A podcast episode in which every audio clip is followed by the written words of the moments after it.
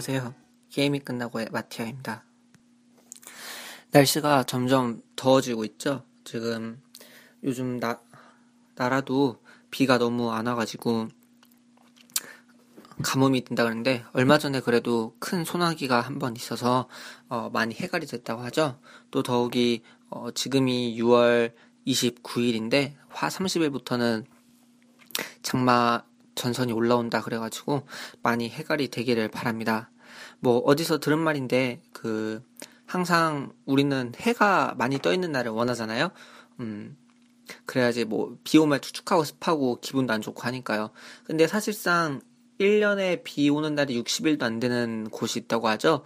그런 곳은 이제 사막인데 어 사실 항상 사람이 기분이 좋을 순 없죠. 항상 행복하고 좋을 순 없고 어 비도 오고 우울한 날도 있고 그런 날이 있어야지 어 더 좋은 넓게 거시적으로 봤을 땐 더 좋은 인생이 되겠죠. 날씨도 똑같이 좀 비가 왔으면 좋겠습니다. 조금 습하고 하더라도 농사도 잘 될 것이고 실제적으로 저희가 많이 이상적으로 생각하는 나라들 있잖아요. 뭐 캘리포니아의 그 지중해성 기후라든지 아니면 뭐 그리스 이런 지중 지중해 바다 이런 곳들은 실질적으로 비 오는 날이 거의 1년의 절반 이상을 넘어가는 나라들이라고 합니다. 그래서 어쩌면 우리가 기억하고 남겨야 될 거는 어 그런 비 오는 날이 아니라 좋은 날들이 아닌가 아무리 비가 오더라도 그래야지 우리가 더 긍정적으로 살아갈 수 있지 않을까 생각합니다. 어, 요즘 날씨가 너무 더워서 좀 사족 사변적인 얘기를 너무 많이 했는데요. 오늘 이야기하게 될 게임은 전에 말씀하셨다 말씀드렸다시피 아캄 시티입니다. 아캄 어세일럼 후에 나온 게임이고요. 어, 스토리를 간략하게 얘기를 해드리면은 어, 배트맨이 어, 아캄 이제 아캄 어세일러 아캄 수용소가 무너지고 나서 이제 아캄 시티를 새로 만들게 되죠. 그 당시 안에 아타, 아캄 시티를 만들게 되고 아캄 시티에 이제 각종 이제 어 그런 범죄자들을 집어넣게 계획을 하게 됩니다. 이런 그 기자회견에서 그 브루스 배트맨이 배트맨의 그 사회적 페르소나죠. 브루스가 시, 기자회견을 하다가 잡혀가서 아캄 시티에 들어가게 되죠. 사실상 이건 뭐 브루스가 다 계획한 거라서 들어가게 되는데 그곳에서 그 아캄 시티 책임자인 그 스트레인지 박사가 프로토콜 10이라는 걸 발동하게 하려고 합니다. 그래서 이 배트맨이 이 프로토콜 10이 뭔지 밝혀내고 이걸 저지하려고 하는 것이고요. 더불어서 이 조커도 이 아캄 시티에 갇혀 있는데 여기서 또 배트맨을 위협하게 되는 음모를 꾸미게 되죠. 그래서 배트맨은 어, 스트레인지 박사의 프로토콜 10도 저지해야 되고 조커의 계획도 무마시켜야 되는 그런 전체적인 틀을 가지고 있습니다. 어, 일단 아캄시티의 그 가장 큰 장점부터 얘기해 드리도록 하겠습니다. 아캄시티의 가장 큰 장점은 큰 볼륨이라고 할 수 있겠습니다. 게임 시간이 어마어마합니다. 그냥 아무것도 안 하고 그 아무것도 안 하고 스토리만 쭉 뚫고 나간다 했을 때만 해도 10시간이 넘습니다. 그래서 거기에다가 이제 할리퀸의 복수라는 그, 그, 스토리가 끝나고 또 열리는 그런 서브 스토리까지 또 플레이를 하게 되면은 정말 10시간, 11시간, 12시간 플러스에다가 또 그 외 sub quest까지 다 풀게 된다 그러면은 어 정말 몇 시간이 걸릴지 감당이 안 되죠. 어 그리고 그런 sub quest들을 안 할 수밖 안 할 수가 없는 게 그 몇몇 quest를 깨다 보면은 그 DC 코믹스 나오는 빌런들에 관련된 얘기들이 또 나오게 됩니다. 어. 데, 저 같은 경우 뭐 데드샷도 인상적이고요. 저 뭐나 그 snipe하는 멋있다 생각하니까 그런 데드샷 같은 이제 나, 다른 빌런들이나 스토리를 알게 된 게 참 흥미로워서 자꾸 자꾸 할 수밖에 없는 그런 요, 매력적인 요소를 갖고 있습니다. 또 이 장점이라고 한다면 그 큰 볼륨이 다 속하게 되는 건데요. 다양한 캐릭터들이 있습니다. 이번 어, 아캄 시티에서는 배트맨뿐만 아니라 캣우먼 또 배트맨을 도와주는 10대 청소년이죠 로빈 그리고 캣우먼까지를 플레이할 수가 있게 됩니다. 어, 또 캣우먼을 그 중에서 또 가장 많이 플레이를 할 수가 있는데 그 캣우먼의 그 채찍을 쓴다든지 하는 어 그거는 정말 재미 정말 호쾌하죠. 그리고 이제 또 다양한 기술들을 들 수가 있겠습니다. 어, 전작에서는 뭐 스킬을 어, 보통 업그레이드 시킨다 그런다면은 뭐, 어, 그, 뭐죠? 무선으로 암호를 탐독하는 거에 뭐 주팟을 늘린다든지 아니면은 뭐, 가고 위로 올라가서 어, 대롱대롱 매달린 상태에서 그 적들을 묶어둔다는 스킬들만 할 수 있었잖아요. 근데 이번에는 어, 배트스톰이라든지 이제 콤보를 이쪽에서 싸우면은 갑자기 이제 바닥을 꽝 치면서 배트 그 박쥐들이 박쥐대가 나오면서 뭐 기절을 시킨다든지 어 아니면은 일정 콤보상 싸우면은 넘어진 적들을 공중에 떠서 한 번에 다 넉다운 시킬 수 있다든지 하는 기술들도 있고요. 또 캐도먼의 기술도 업그레이드 할 수가 있고 이런 점들이 정말 좋습니다. 어 그리고 또 어, 그 아캄 어셀름보다 적들의 AI가 더 높아졌다는 점을 들 수가 있겠는데요. 그 적들이 무선 전파를 방해해서 배트맨의 탐정 모드를 못 보게 한다든지 또 발각됐을 때 배트맨이 타고 다니는 가골 석상들 있죠. 그 공중에 있는 거 그걸 파괴하기도 합니다. 그래서 이런 적들 때문에 어, 전보다도 그 잠입 액션 부분에서 좀 더 긴장감을 돋게 하는 부분이 있습니다. 어, 그렇다고, 뭐, 분명 아캄시티는 아캄 어셀럼과, 어, 호적을 이루는 정말 훌륭한 작품입니다. 저도 게임하면서 정말 재밌게 플레이했고, 어, 스토리가, 야, 이거, 오, 정말 끝나긴 하는 스토리할 만큼 풍부한 그 볼륨에 너무너무 감동을 했습니다. 그래도, 그럼에도 불구하고 단점을 조금 잡다면은, 어, 몇몇 테크닉들을 안 알려준 게 조금 불편했습니다. 예를 들면은 그 가상 테스트라는 게 있죠. 그 배트맨 이 사용하는 그 간략한 스킬들 있잖아요. 그 뭐 활공하는 그런 스킬들인데 그 중급 단계 넘어가면은 그 바닥에 내려 꽂혔다가 그, 그 수면 위를 쭉 달려야 되는 그런 가상 테스트, 중급 테스트가 있습니다. 근데 이 테스트가 사실은 그 중간에 그 라자로스의 굴에 들어가는 데 가면은 그걸 어떻게 깨는지 테크, 테크닉이 나오는데 그걸 초반에 깨려고 했는데 어떻게 하는지 도저히 모르겠더라고. 그러고요. 그렇다고 공략 툴은 보기는 싫고 그래가지고 그냥 아, 하지 말자고 놨는데 나중에 후반부에 가서 라자루스 굴을 가니까 아 이거를 밑으로 쭉 하다가 갑자기 훅 튀어나면은 평상시보다 훨씬 더 오래 날 수가 있다라는 사실 알게 되면서 아 이런 사실을 좀 주의를 주고 했으면은 좀 쉽게 풀릴 수 있었는데 아 이런 점은 어 좀 안 알려줘서 좀 불 불친절해서 아쉽다 이런 점들이 있었습니다. 두 번째로는 이제 그 캣우먼의 스토리에 대한 비중인데요. 그 다크 그 배, 다크나이트 배트맨을 플레이하다가 중간중간 이제 배트맨이 위험한 순간이 닥치면은 캣우먼 스토리 넘어가게 됩니다. 그래서 초반에는 그 캣우먼 스토리 배트맨 스토리가 왔다 갔다 하길래 어 이거 좀 캣우먼 스토리가 생각보다 많이 나오겠다 싶은데 이게 웬걸 캣우먼이 포이즌 아이비를 만나고 나서 한 초반에 한 3, 4시간 플레이하고 나서부터는 거의 이제 10시간이 넘어가는 동안 캣우먼이 나오지가 않습니다.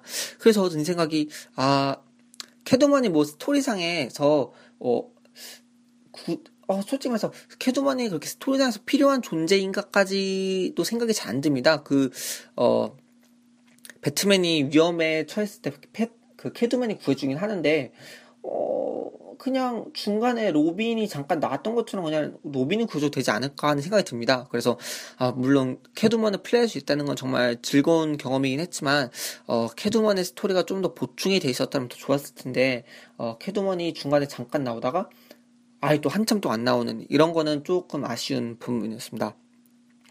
또두 번째로는 또 캣우먼의 세 번째로는 캣우먼에 또 관련된 것인데요. 그 캣우먼의 도둑 시점이 있거든요. 그 배트맨의 탐정 시점처럼 배트맨 그 캣우먼의 도둑 시점이 있는데 이 도둑 시점이 진짜 진짜 불편합니다. 그 배트맨은 파란색 그 탐정 모드 들어가면 파란색에다가 이제 중요한 object라든지 적들을 빨간색으로 보이게 되죠.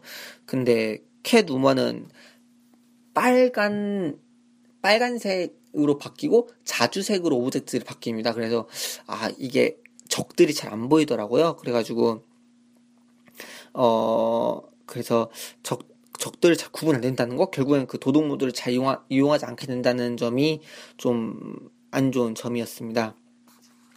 뭐 여기까지 뭐 배트맨 아캄 시티에 대한 장단점을 나눠봤고요. 그 다음에 스토리에 대한 얘기를 좀 나눠보려고 합니다.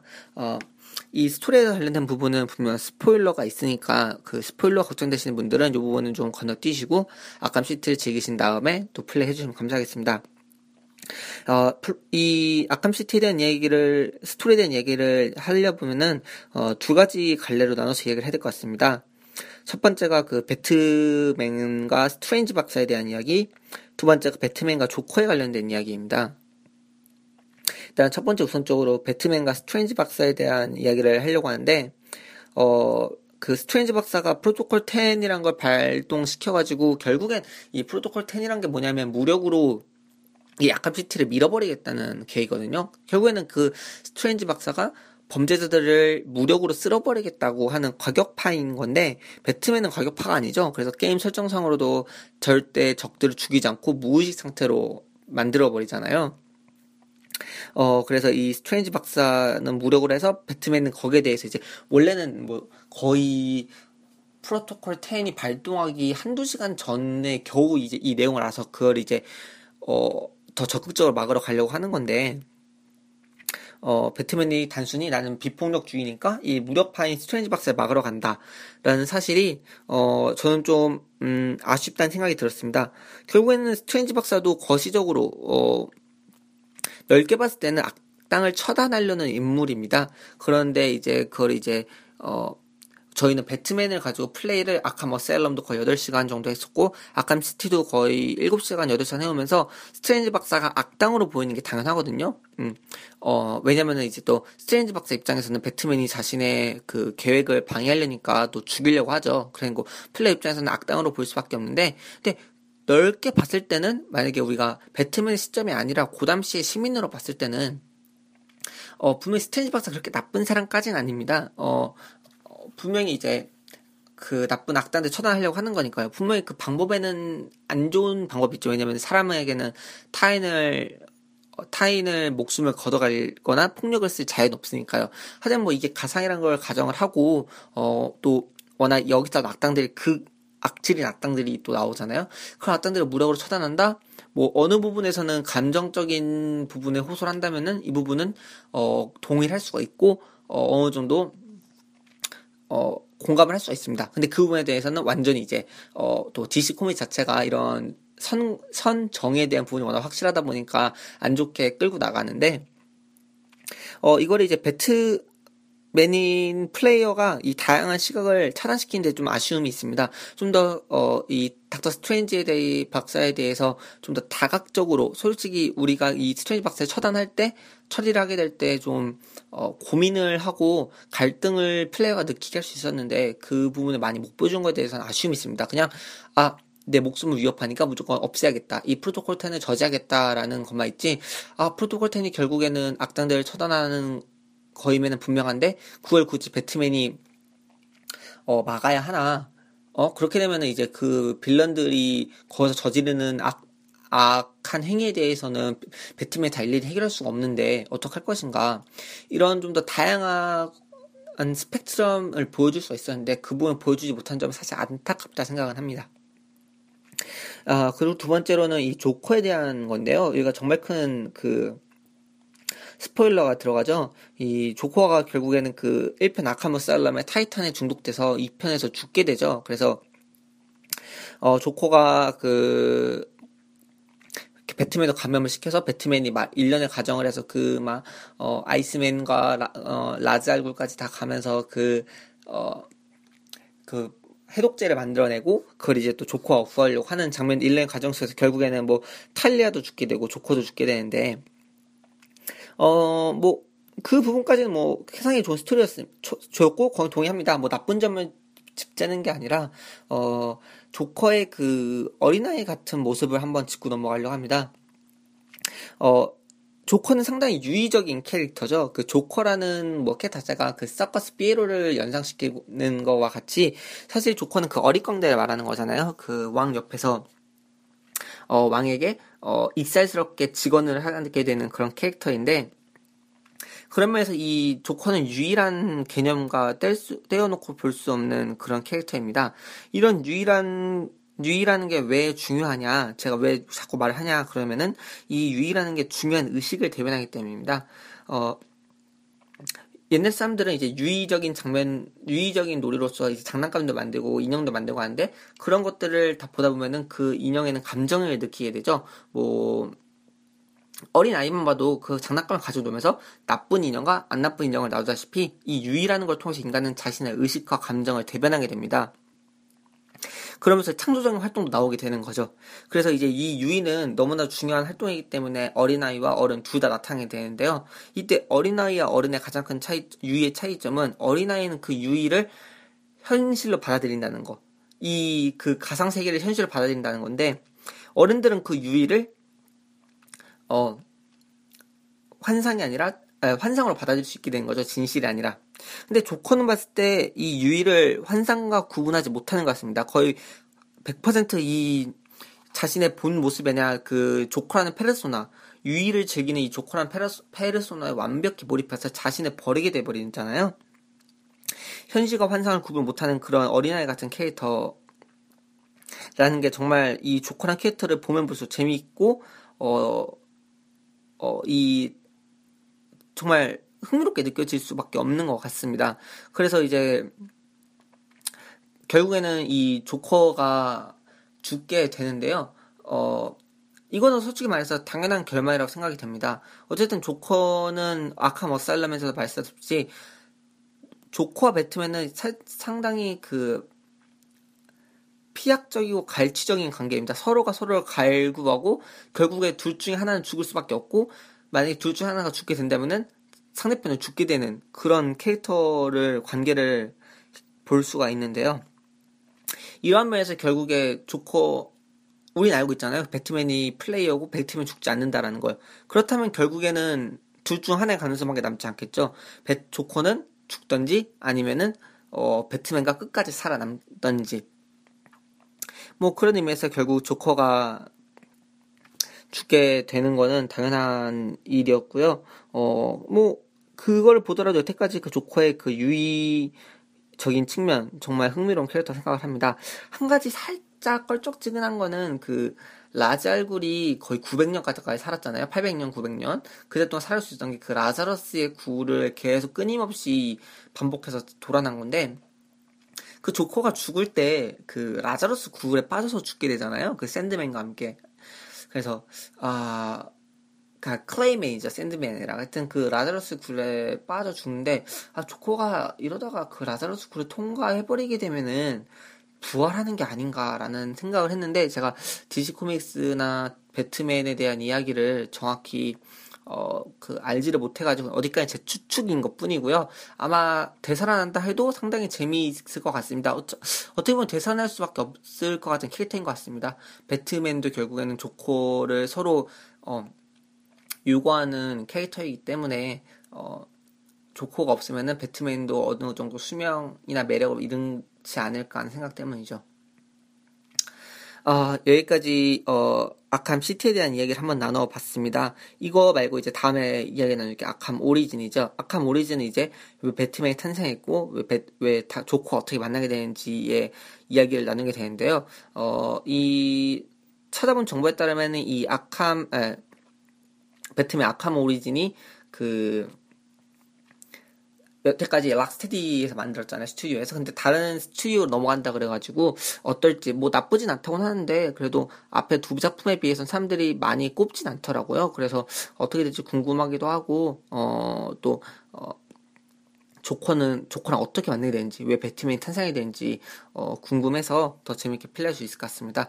어 제가 플레이하고 또어이 팟캐스트 녹음하는 동안 기간이 좀 있으니까 이걸 들으시는 분들도 어 빨리 플레이 안 하신 분들 플레이하고 어 아카 모리진도 같이 플레이하고 재밌게 듣고 어 또 제 블로그도 있고 팝 그 팟빵에 댓글창도 있잖아요. 거기서 이제 어 나는 이렇게 생각하는데 왜 마티안 이렇게 생각하냐 이런 식으로 많은 토론이 이루어졌으면 좋겠습니다. 남겨주시면 저도 뭐 그 부분에 대해서 아 이러한 이런 부분에서 이렇게 생각했고 이런 이런 부분도 뭐 어떻게 생각했다고 좋은 토론이 토론이 될 수 있을 테니까 게임에 대해서 이런 어 좋은 의견 어 가질 수 있는 게 정말 좋은 것 같고 어 솔직히 어 커뮤니티 사이트에서는 너무 감정적인 부분이 많아서 제대로 토론이 안 되잖아요. 그래서 이런 부분에서 좀 저희끼리 좋은 토론장을 만들어나면 어떨까 싶어서 많은 이야기 댓글 의견 남겨주셨으면 좋겠습니다. 저희 블로그 같은 경우는 저희 팟캐스트나 팟빵 제 팟캐스트 소개란에 제 티스토리 이 게임이 끝나고 블로그가 있으니까요. 거기서 많은 의견 남겨주시면 감사하겠습니다. 네, 여기까지 게임이 끝나고의 마티였습니다. 들어주셔서 감사합니다.